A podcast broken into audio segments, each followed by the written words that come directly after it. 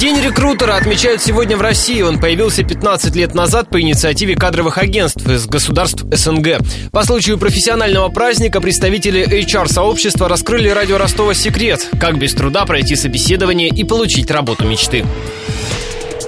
Игорь Зотов, управляющий партнер группы компании «Технологии», вице-президент Южно-Российского клуба HR-менеджеров. Результат твоей работы на предыдущих местах должен быть оцифрован, должен выражаться в каких-то достижениях, которые выражаются в цифрах, в расчетах, в полученной прибыли, в сэкономленных деньгах. То есть результат должен быть а, ощущаемым.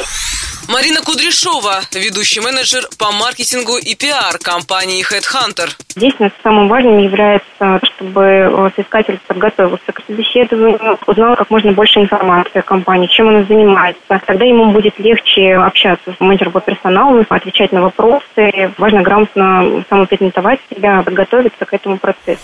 Иван Кузнецов, руководитель пресс-службы портала superjob.ru у HR есть возможность нажать кнопку рядом с резюме, и у них появится вся открытая информация, которую вы делились в социальных сетях. В первую очередь смотрят на фотографии, потом на отписки, которые вы делали. Между тем, профессии специалист по подбору персонала или HR-менеджер до сих пор нет в реестре Министерства труда.